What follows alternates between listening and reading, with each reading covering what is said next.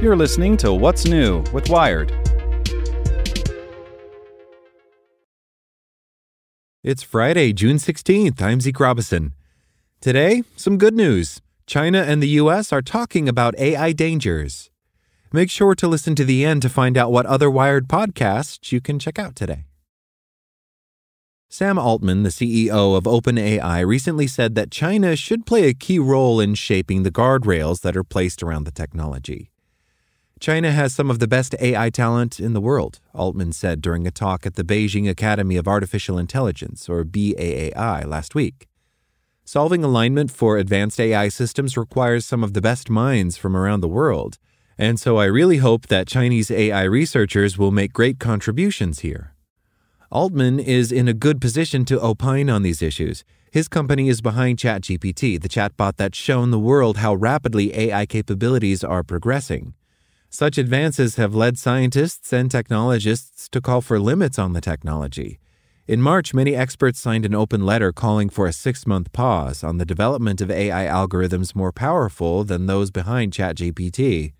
Last month, executives including Altman and Demis Hassabis, CEO of Google DeepMind, signed a statement warning that AI might someday pose an existential risk comparable to nuclear war or pandemics. Such statements, often signed by executives working on the very technology they are warning could kill us, can feel hollow. For some, they also miss the point.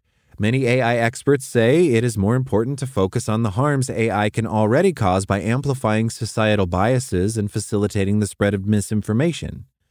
BAAI Chair Zhang Hongjiang told me that AI researchers in China are also deeply concerned about new capabilities emerging in AI.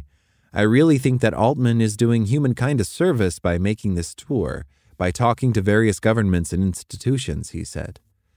Zhang said that a number of Chinese scientists, including the director of the BAAI, had signed the letter calling for a pause in the development of more powerful AI systems.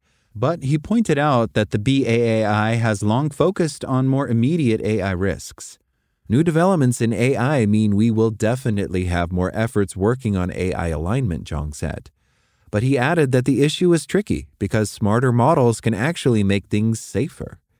Altman was not the only Western AI expert to attend the BAAI conference. Also present was Geoffrey Hinton, one of the pioneers of deep learning, a technology that underpins all modern AI, who left Google last month in order to warn people about the risks increasingly advanced algorithms might soon pose. Max Tegmark, a professor at Massachusetts Institute of Technology, or MIT, and director of the Future of Life Institute, which organized the letter calling for the pause in AI development, also spoke about AI risks. While Yann LeCun, another deep learning pioneer, suggested that the current alarm around AI risks may be a tad overblown. Wherever you stand on the doomsday debate, there's something nice about the US and China sharing views on AI.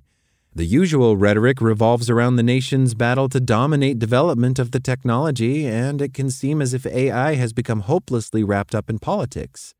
In January, for instance, Christopher Wray, the head of the FBI, told the World Economic Forum in Davos that he is deeply concerned by the Chinese government's AI program. Given that AI will be crucial to economic growth and strategic advantage, international competition is unsurprising. But no one benefits from developing the technology unsafely, and AI's rising power will require some level of cooperation between the US, China, and other global powers. But as with the development of other world changing technologies like nuclear power and the tools needed to combat climate change, finding some common ground may fall to the scientists who understand the technology best. Make sure to check out our other Wired podcasts. Today in Wired Business, how Google made millions from ads for fake abortion clinics. Checking in on Wired Science, psychedelic therapy is here. Just don't call it therapy. And finally, on Wired Security, how a shady Chinese firm's encryption chips got inside the U.S. Navy, NATO, and NASA. Listen to these stories and more at wired.com/podcasts. Thanks for listening to Wired. Check back in tomorrow to hear more stories from Wired.com.